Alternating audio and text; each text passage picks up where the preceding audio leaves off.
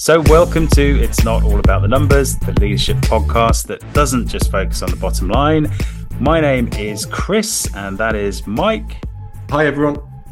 And our guest co host today is Nina Schick, author, entrepreneur, and trailblazing AI expert. Hello, Nina. Hi, great to be with you guys.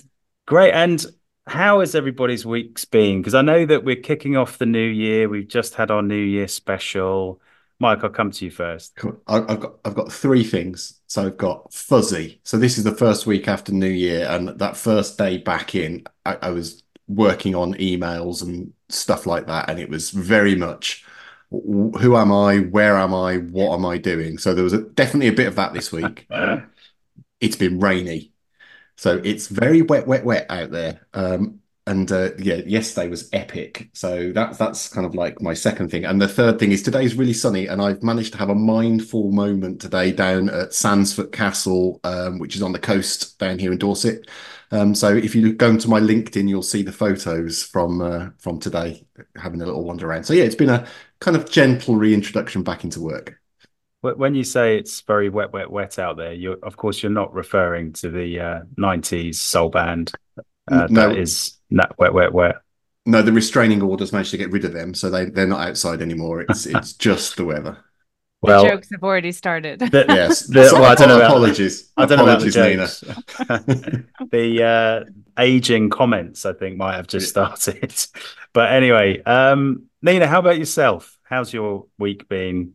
Kicked off the new year well? It hasn't been a gentle start. The plaster is coming off. We're ripping it right off. I'm trying to recover from uh, Christmas at my in laws, you know, amazing uh, countryside kind of Christmas. But, you know, of that kind of boomer generation, there's just so much alcohol at every moment at Christmas. It was just, oh, another glass of champagne. This calls for a new bottle of red wine. Uh, so I think I'm only ever consistently hungover these days when I'm at my in-laws' place. So this week has just been about okay, straight back on that wagon. Um, go to the gym, no more alcohol. Uh, so, are you blaming yeah. the boomers? I think the play- the boomers get blamed. Don't you find it in your parents' generation? they love the good life, yeah, and they love a little bit of tipple.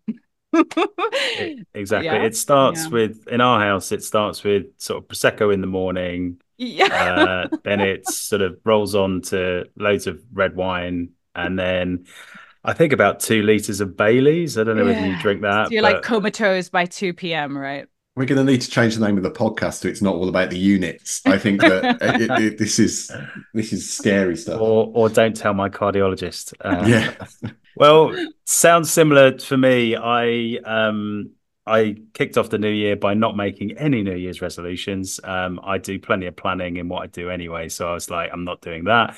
I got the team back together. We got into the office, um, and uh, similar to you, actually, Nina, one of our teams been off for a month, went to Africa, saw the big four out of the big five, had a great time, and it's great to get them back into the office. Um, so welcome back, Ryan. Um, on the work side, we renewed our uh, partnership with the ACCA, which is great. It's like an accounting institution out there that are really sort of driving um, a lot of the messaging around AI, and they've even got their own head of AI, which is great to see for an accounting institution. I don't know whether it was an excuse to get away from the family, but I actually made my own GPT. Um, I created a Gen CFO game changer, which is trying to be a bit of a transformation advisor helper. Um, so that was fun. You're so, building the prototype of what's going to totally change your industry. Well, we might get into that. Yeah. I hope we do.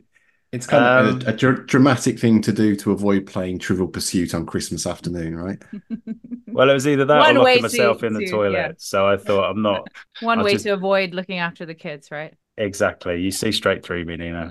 Yeah. Um, so what has happened this week uh, in the world? Well, so firstly, I ought to confess that I find these from from a mate's newsletter that he sends out every week, um, and so th- this is definitely pinched from that, and he'll be on the podcast in a few weeks' time, hopefully. So uh, I'll thank him properly there.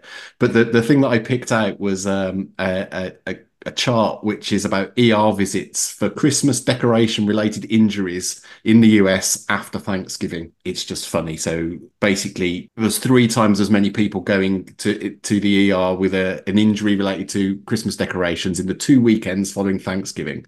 And then around the Christmas period, drops back down to virtually uh, virtually the normal baseline level of uh, what hundred, and then goes up again around New Year's when people are starting to take the decorations down.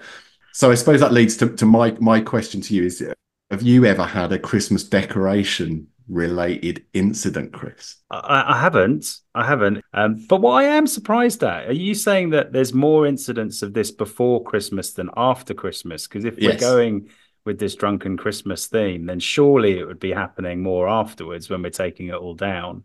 Have you had an accident with your Christmas decorations or no? No, it sounds so ominous. A Christmas decoration related incident. Oh, you, you know what? Uh, yeah. No, I can't say I have. There have been a few smashed baubles, but given I have you know toddlers, uh, that's just usually been me. Oh, quickly grabbing the broom and sweeping it up. But yeah, I think I, I, think for me the closest is that the dogs thinking that the indoor tree is an outdoor tree.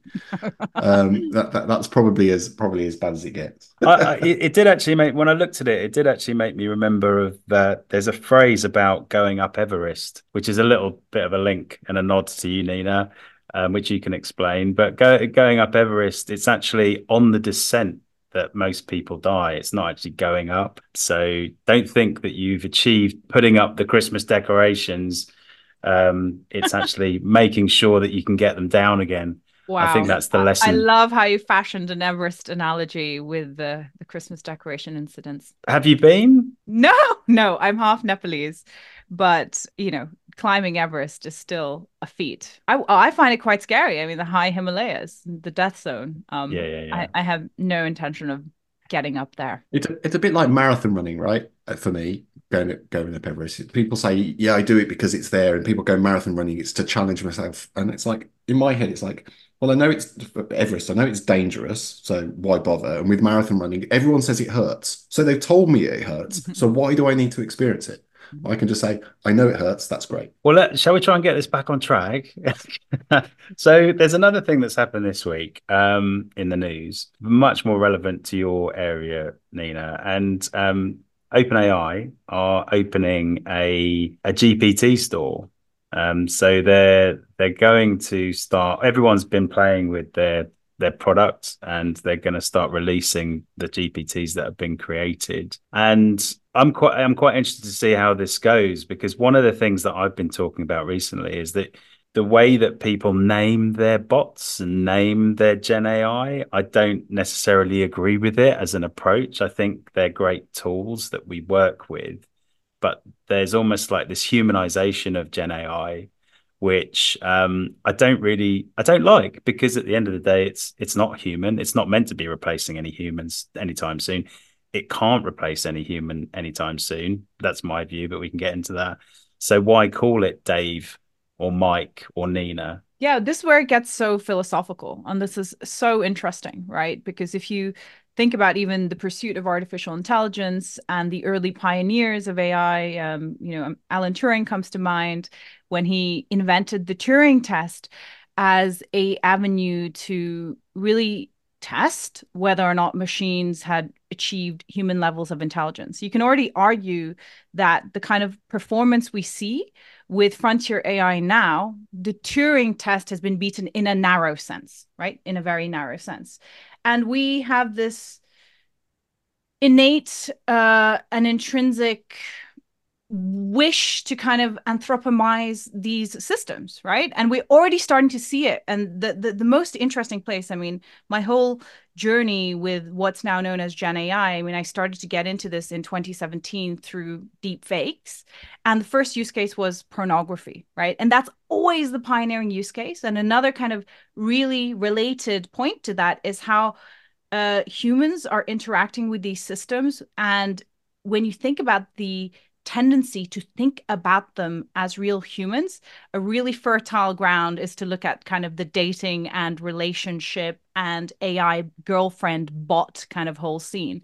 And what you're starting to see is that even though we know these LLMs aren't sentient, they can't think like us, they're very good at performing certain tasks, people still tend to give them um, a certain level of emotional intelligence, equating it to humans. So just going forward, this is going to continue to be absolutely fascinating because the Turing test has only been beat in a very narrow sense now. But if we look at the trajectory of AI development, um, I have no doubt in the next three to five years that's going to broaden out. So, how yeah. do we distinguish between you know what is human what's machine and again that kind of innate sensibility we have to want to think of them as human like but is is that a flaw in in our approach to it? Do you think, or you know, it, it's it's a very natural thing to do, right? To say, you know, this feels human, so therefore I'll, you know, give it a, a human name, or or I feel like I'm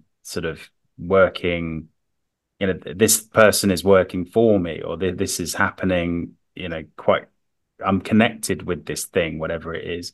But is that a flaw in our approach at the end of the day? Because these this is software. This is something we're working with rather than yeah. you know something that we're, we're really a teammate, you know, or something like that. You're hitting on one of the hottest debates in AI development, right? Oh well, um, I, I thank uh, It's like the schism of the Catholic Church. Is it transubstantiation or what was it? Constant. Yeah, yeah, yeah. Transubstantiation. Yeah. Yeah, is, is it, it really, water and wine, or is it? Is it really the blood and body of Christ, or is it just water and bread? Um, you know, and that there was like this very interesting case study which actually came out uh, a while before the whole GPT eruption, Chat GPT eruption, and the subsequent kind of uh, rocket fuel development of so-called generative AI, frontier AI development. And it was you guys have heard of Blake Lemoine? He was this engineer at Google and he was actually working with Google's kind of early iterations of large language models. And he became convinced. I mean, he was building it, he was engineering it, and he became convinced that actually we had reached general intelligence, that it was really sentient. And to be fair to Blake, I mean, it's quite easy to poo poo it and be like, how could he be just so ridiculous? This is obviously just a software, it's just a system. Um, he, it almost seems he got transfixed and the kind of questions he was asking this large language model included you know what are you afraid of? And it would say respond with things like i'm afraid of being switched off. I'm afraid you're going to kill me. And then he came to this position very public position where he he said this is sentient. He got fired from google and then he did this kind of whole uh, world media tour where he was declaring that actually it was sentient, it it had feelings, and thus uh, these systems should be given the same kind of ethical and human and moral rights like real living humans, right? And that was only a few years ago. Now, where do we mm. think this debate is going to go when these systems actually start becoming more sophisticated? And that schism you've just identified from like, this is just really, really awesome software to no, no, no this is human this is yeah. real this is some kind of super like that's not going to go away and if anything it's only going to heat up like i said the schism of the catholic church is a good analogy here so, so I've got a different I've got a different schism, but I think it relates okay. to this, which oh, is which is are you a cat person or are you a dog person? and, and because I think it relates, right? So I'm a dog right. person, I've got dogs and completely anthropomorphize my dogs. They yeah. are they think, they feel, yeah. they talk, you know, all of that stuff. If I if a cat person looked at how I communicate with my dogs, they'd think I was utterly nuts. And I think as humans, it's a thing that we do. So when we've got something that we're engaging with a lot and we believe in a lot, we do anthropomorphize. And I think it's it's just human nature. So I can see why it happens, but it does create that risk that you're describing really eloquently there, Nina, of we believe in it too much. And I think that trend is actually going to accelerate this year because we're starting to see many more consumer facing applications, right? The AI agents, you talked about the GPT store. When this is uh, seamlessly deployed into the lives of billions of people via, you know, the device you have in your hand or the device you use every day you, you know your laptop as you know your assistant who can book your holidays who can uh, organize your calendar, who can respond to your emails. That tendency to want to think of it as another human, I think, is only going to augment because that uh, into that that use that consumer user face is really going to be so much more effective and um, om- omnipresent. We, we, do it with um, stuff that we know is not clever. So if you if you flip from using Google to Microsoft. People moan so much about Microsoft Teams and give it this human characteristic that it's just yeah. trying to get in my way. Um, you know, in the past we used Clippy used to pop up and tell us how to use Microsoft Word, and we knew it was rubbish. But you know, it, it, it would pop up and get in the way. And so I think that it, it happens even with inanimate and dumb, yeah. dumb inverted commas things. So it, yeah, it's definitely going to happen. I really liked your your sort of dog cat analogy. Actually, it just reminded me that there are even in that world, right? There are levels of accountability. I don't know whether you know this, but in the UK, in road traffic accidents, dogs are an acceptable reason for an accident to happen. Mm. Cats aren't. So you're allowed to run a cat over in a road traffic to avoid a road traffic accident, right? but you're not allowed to run a dog over in the same instance.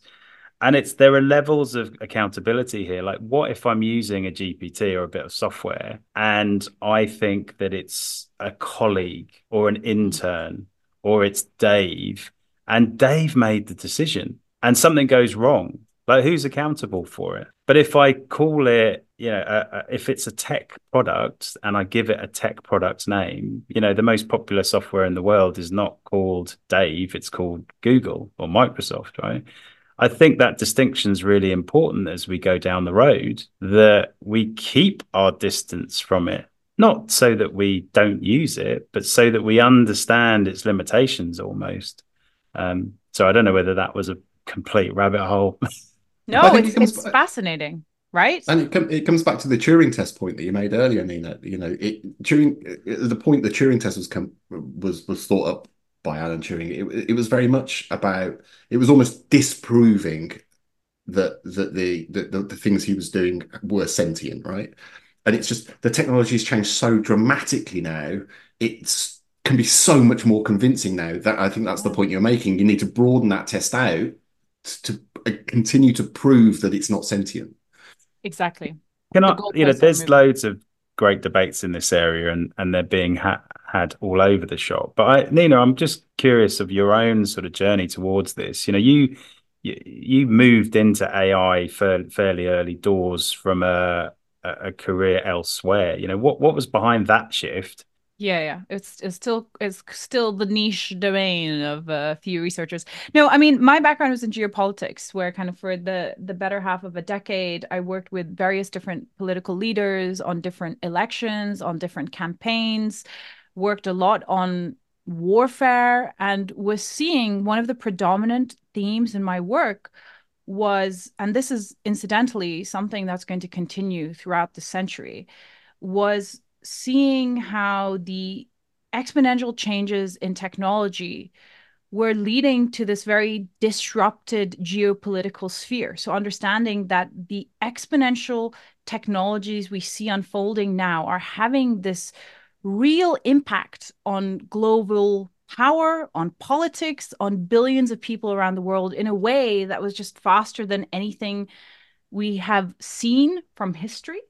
Um, and so I started focusing a lot on information warfare and kind of, you know, was there when kind of Russia was weaponizing some of the information ecosystem all the way back in 2013, 2014, starting with Ukraine, the shooting down of MH17 uh, in the lead up to Brexit. And that kind of all culminated in the US presidential election. So by 2017, I was working with Joe Biden and the former NATO Secretary General, Anders Fogh Rasmussen, who wanted to work on election integrity, right? And how do we ensure that our elections can be safe from meddling, whether that's by a foreign agent or a domestic agent, primarily in this kind of information ecosystem. And that's when I noticed something very odd on the internet, on the uh, on on no nowhere else than Reddit, and uh, it was deepfake pornography you know and this was the very first use case of what is now known as generative ai I, i.e these new capabilities of artificial intelligence where with the right training data uh, the systems can generate something including hyper realistic content of people. So far beyond anything we'd ever seen before. And the distinction was you know uh, discriminatory AI, traditional AI, was more about labeling or categorizing data, but now it's actually creating something new. Yeah. Um, and then I got from that point on, I, I, I, was hook, line, and sinker. I was in. I was like, yeah. this is fascinating. This is just one. And at the time, it was often kind of uh, talked about as though it was just some kind of tawdry women's issue because 100% of victims, or I, I don't think, not 100%, but 99.9% of the victims of AI generated fake pornography are women. But I understood that this is so much more than about women. This is about the information ecosystem. This is about information integrity. Uh, how do you operate in a digital ecosystem where synthetic content is going to flood the zone and you have no way to distinguish between synthetic and authentic. So that was kind of one layer of understanding.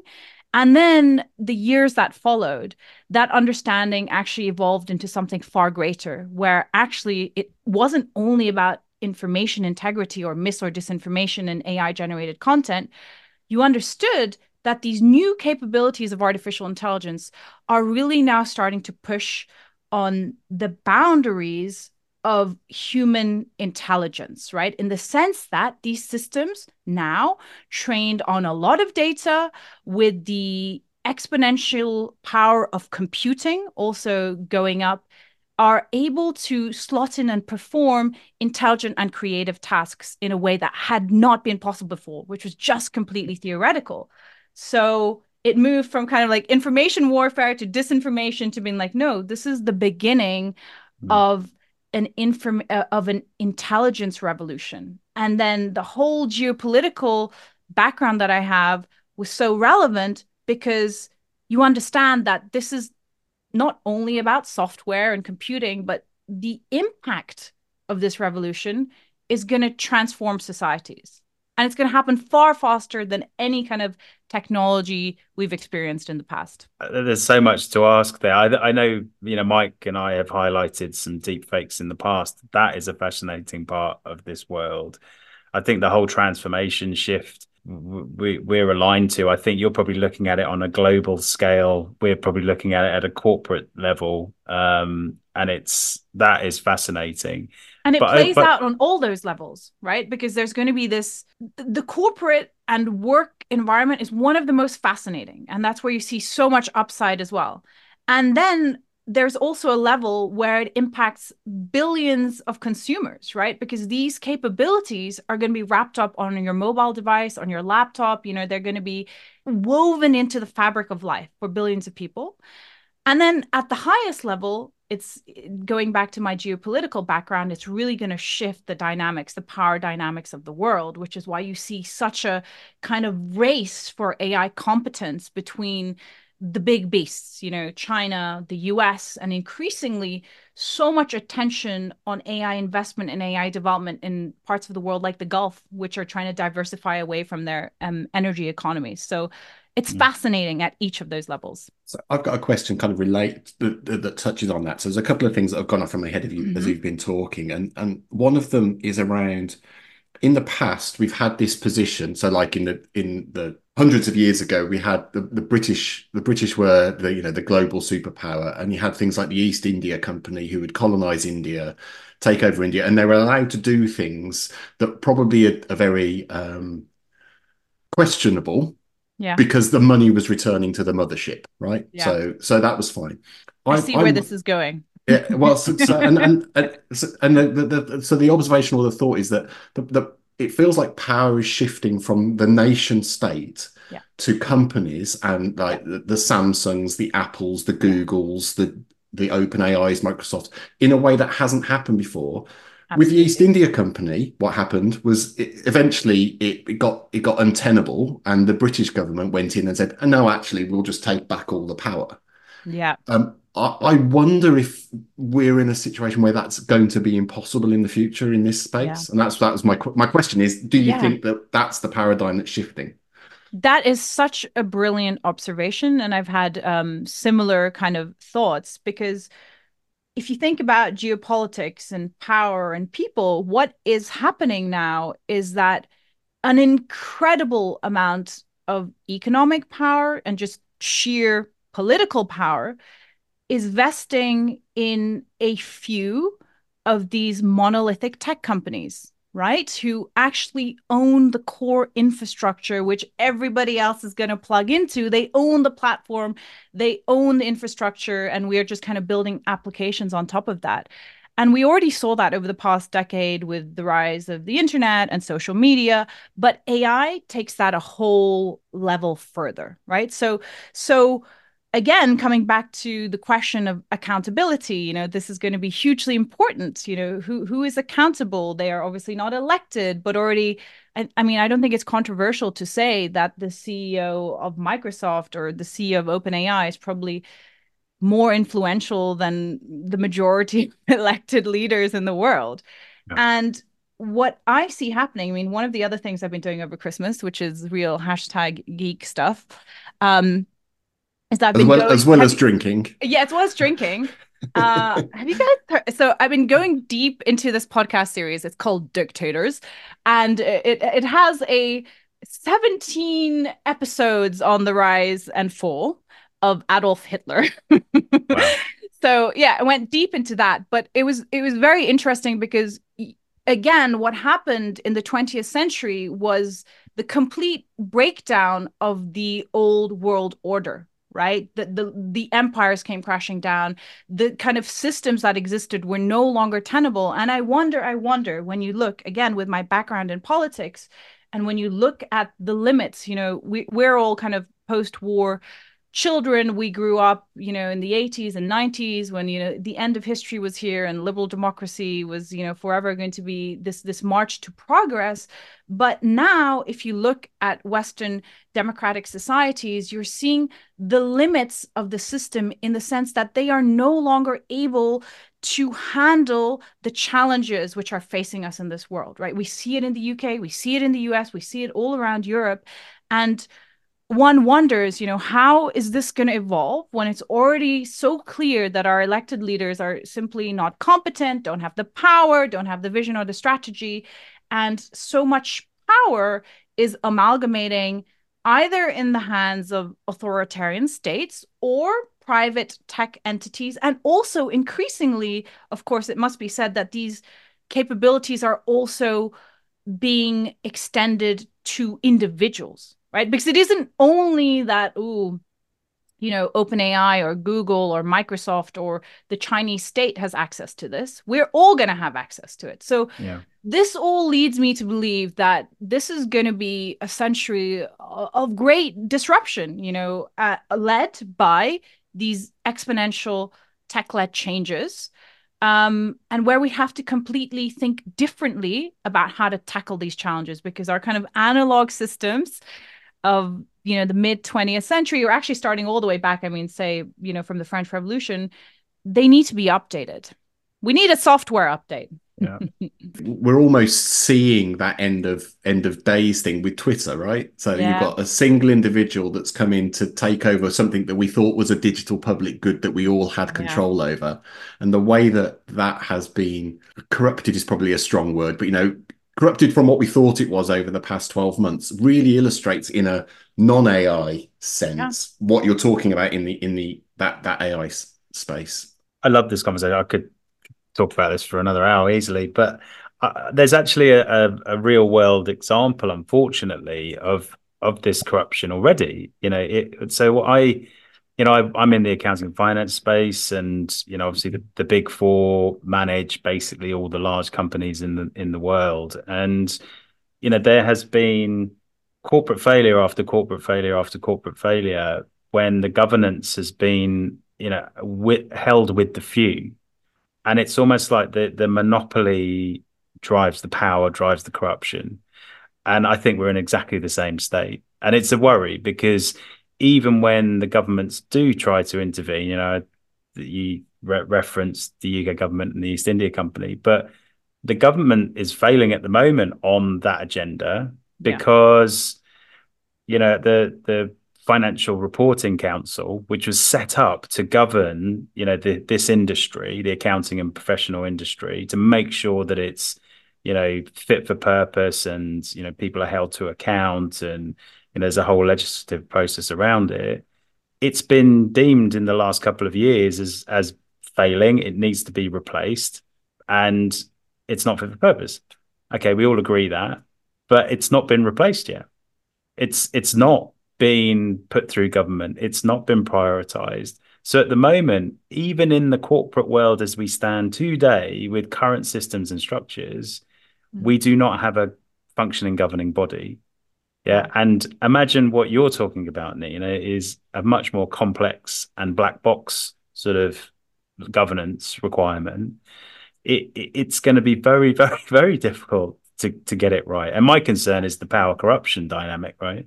and just like the lack of knowledge you know we've seen it so often over the past 12 months where there's this understanding across society whether it's in the corporate world whether it's amongst you know the political elite or even just on the grassroots level that this is a big deal uh, and ai and associated exponential technologies are going to change the world so there's been a lot of interest and energy and focus on regulating and governance and accountability. But one of the things that always struck me is like, well, this is problematic is when those who are building the systems are, you know, talking to the policymakers about how to regulate the technology. Because there's and I mean, policymakers are getting better, but there's still such a dearth of understanding, you know, when you're yeah. trying to regulate these black box systems and you can't even understand them and you need to basically go to the people who are building them to ask them how to regulate it's kind of problematic right could be a uh, conflict uh, it, of interest absolutely absolutely and that the same applies with the frc and the integrated reporting council and stuff like that who sits on the board well all of the big four partners it's like, well, hang on, you can't, you know, you can't yeah. mark your own score. Anyway, look, this is a little bit dark.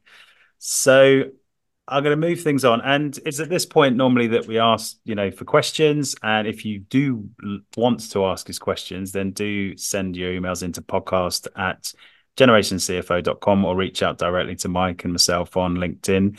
Um, but the question this week is just fun because uh, it's to also lighten the conversation a little bit.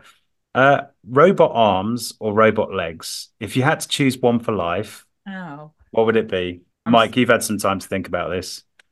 Well, so my, given the conversation we've just had, it depends who's in control of them, right? That's that's that's actually the the first the first bit of the answer. Uh, the second bit of the answer is given my gammy foot, gammy knees, and age, it will be legs, just so I can carry on running, walking, climbing stuff. Definitely legs.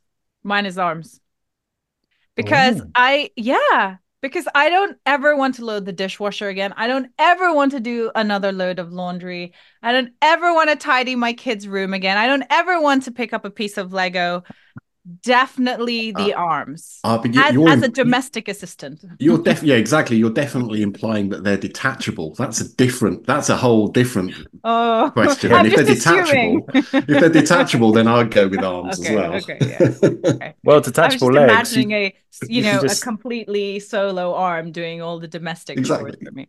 Yeah. Yeah that's that's a bit Addams Family that that's a bit creepy but if it's detachable legs, though, Mike, can, they can just take the dog out for a walk. Even better. I know, but I quite enjoy the walk. That's the well, point. That is, that is very true. That's very true. I, I would be uh, robot legs, definitely robot legs. I I feel that my hands are far too important to me. Um, to, to give those up, even though I, I do understand the sentiment, um, Nina. So they're not detachable then. Well, I'm I I think for the sake of this, we'll say they're not detachable. Oh, so, that's... so that's that's interesting, Chris. Your justification for having robot legs is because you don't want to get rid of your ar- your arms, rather than actually the benefits of having robot legs, which is where I went. It's called it's called deduction, Mike. It's called deduction. Okay. Sherlock Holmes was quite good at it, apparently. Right, right. Um, not that I'm i thought I thought you were just linking it back to finance again. Sorry. uh, always, I'm I'm doing my best. I'm doing my best, but it's not all about the numbers. And this podcast has clearly shown that it's not all about the numbers. Um, so this section we go on talk a little bit about good data, bad data. In the last pod, we talked about what is data and what is good data and bad data because there was a lot of questions around it. Um, and basically, what this section is is anything that we want to throw in it that's vaguely related to data. So, Mike, you were showing me um, some visualization this week, and there was this underground visualization. So, it, we've got a global following. So in London, there is a tube system, an underground system, a subway system. And it was really cool because it kind of mapped the depth of the tunnel as it goes through the system. And it was kind of almost to, to, to scale. Um, and as a Londoner, I absolutely loved it because I was sort of plotting my journey and almost imagining me going through this virtual world um, without needing VR or a you know some kind of augmented reality goggles. Um, but i loved it. But the, my question was really where did you find it? And who's the audience? Because it was fun but i've got no idea what i meant to do with it. So so clearly i was reading the same newsletter and got a number of examples and that came from giuseppe as well so thank you giuseppe um, uh, so but who's the audience for me that's very much data as art it, I can't. I don't think it it has any purpose other than it's exactly what you did with it. It's really interesting, and you can visually put something up on the wall, which people will go, "Oh yeah, that's kind of cool." But I don't. I don't think it has a, a practical application because you know once you're on the tube, you don't care whether you're 30 meters underground or 300 meters underground as long as you get from A to B. It would actually freak me out if I was getting on the tube and I knew I was going 300 meters underground look at that visualization and get the hell out of there. Maybe they're using it as like a, you know, uh, did, did, did they post this in the underground during like um rush hour to kind of uh, as a uh, as a it's, it's no, it's very very much very much an art art thing. So yeah, I, I I'm not sure about the depth would be my concern. It's the bit it's all the bits that go under the river. So when you're going under the river, it's like you know that trip between Embankment and Waterloo Station. It's like mm-hmm. yeah, you're not you're not getting on the Eurotunnel anytime soon. Then, by the sounds of it, it, it flooded the other day. Well, by you almost way. had a flooding incident, so yeah. yeah, yeah, it's a bit scary. But um, let's keep it light. Uh, so, Mike, how about you? What have you seen?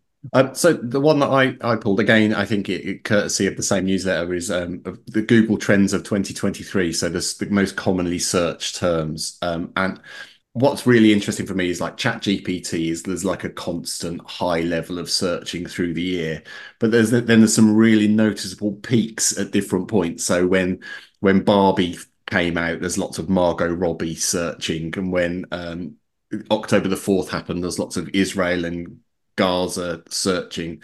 Um, so yeah just just looking at the the story of the year through google google searches i thought was quite quite a fascinating uh, bit of bit of data. It, it, says to me that you basically have to be famous uh, or celebrity um, and and dead. I think is the other uh, one. Yeah, I think I think famous and doing something or famous and dying. I think you, you hit the list. So that yeah, unfortunately, Tina Turner and Matthew Perry are on there alongside Taylor Swift and uh, Sinead O'Connor. Yeah, but uh, but there is this persistent search block for ChatGPT. I, I would have thought that would have peaked at some point during the year. Yeah, but it won't be ChatGPT anymore because I think OpenAI kind of had a monopoly in 2023 because of you know the the miracle of ChatGPT.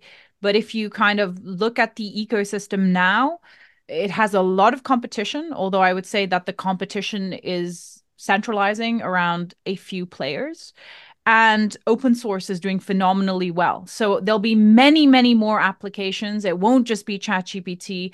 And another thing is that we're really moving into multimodal models. You know, ChatGPT is an a, a, example of a so-called large language model, a model that can work with text, but uh, multimodal systems will be able to interpret text, video, audio, you know, any form of digital medium. So they're going to be far more sophisticated. Uh, so you probably my guess is you probably won't see the dominance of one AI application anymore because it's going to be so diffused and pervasive that there's just going to be lots of different AI trends, but it won't just be ChatGPT dominating to 2024. Do you, do you think, with, with that in mind, do you think we will actually stop talking about AI so much because we'll actually learn what it really means? Uh, yes, because there will still be a discussion about AI, but in a way, it's only AI so long as you can't do it. And then you can do it, and then it isn't AI anymore. It's just part of normal life, right? So there'll be a normalization of these new capabilities of artificial intelligence. And also, there was a special moment after the birth of ChatGPT where it was about AI and ChatGPT. But if you consider what I just said about this becoming more diffuse, about this being uh, integrated into the fabric of life through multiple different applications, AI will lose its significance in the sense that you're just like, it's like talking about science or technology or digital you know? Yeah. there's so many applications that are vertical horizontal. You're talking about the corporate world. You're talking about consumer products. You're top- talking about kind of on all those levels we discussed before um, and we'll, I think uh, we'll kind but, of go from cavemen talking about food to uh, where we are today, talking about recipes. Exactly that.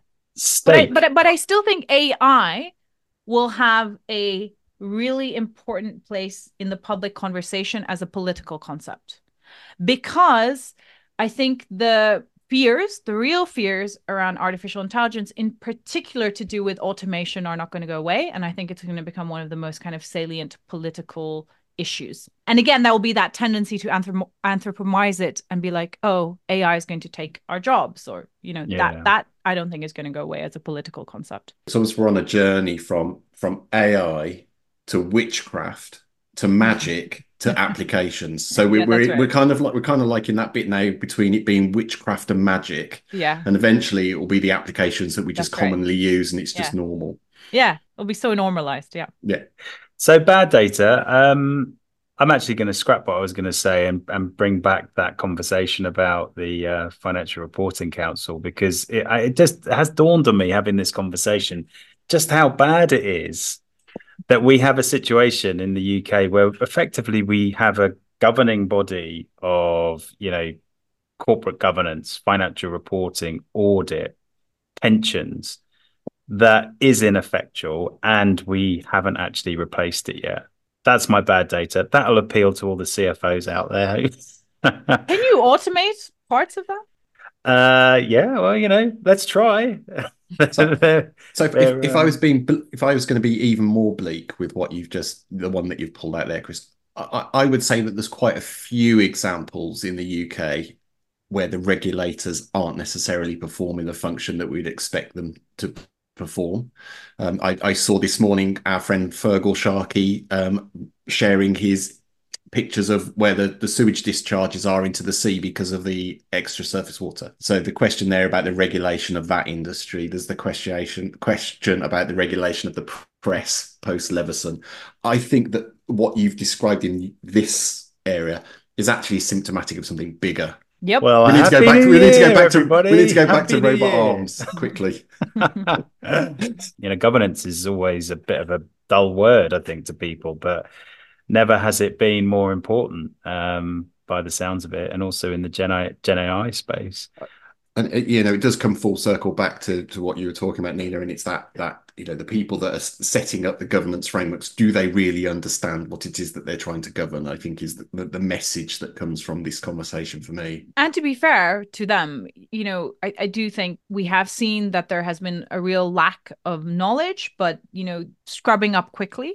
But when you talk about again governing ai you know that that's a kind of open-ended black box question. So you have to break it down into little chunks, which is kind of what the UK's approach has been, right? At least on paper. I don't know how effective it's going to be, but let's see. Is that we're not going to talk about AI as some whole, but we're going to talk about the applications of AI within certain industries. And that's a, a far more uh, palpable way of actually like governing use cases of AI within industry. Amazing. So we're going to wrap up. I, there's been so much in this podcast. Nina, thank you for being part of it. I think we kicked off the new year in style, so thank you for doing that. What what would be your sort of your message to to business leaders when it comes to you know engaging with this? Um, I definitely advocate embracing it and using it. There is no look if you want to be competitive and you're not using these new um AI capabilities and others are, you know, you you can't compete. You're playing checkers and somebody else is playing 3D chess. You you have to and moreover it's just going to be become integrated like i said into kind of the fabric of the information ecosystem so even if you're like we are not going to adopt any ai solutions it's probably not realistic but that doesn't mean you shouldn't be careful because i think we should be both accelerationists of ai um, which i think is an inevitable but we also have to think about safety so it's they're not mutually exclusive adopt but think carefully about governance safety data, all the rest of the good stuff. Yeah. Sounds brilliant. Sounds brilliant. Jump in the right car and make sure you run over the cat, not the dog. That's what I would say. Uh, that might be controversial to a few people, but hey, there we go. Look, Nina, thank you very much thank for you. being part of this thank today. You, Nina. Mike, thank you again. Um, at this point, you know, we we have shout outs and you know, please get in contact with us again if you'd like to appear or you'd like to have um, your message put out to our community. That would be great. And have a fantastic 2024. Thank you, Mike. Thank you, Nina. And uh, remember, it's not all about the numbers.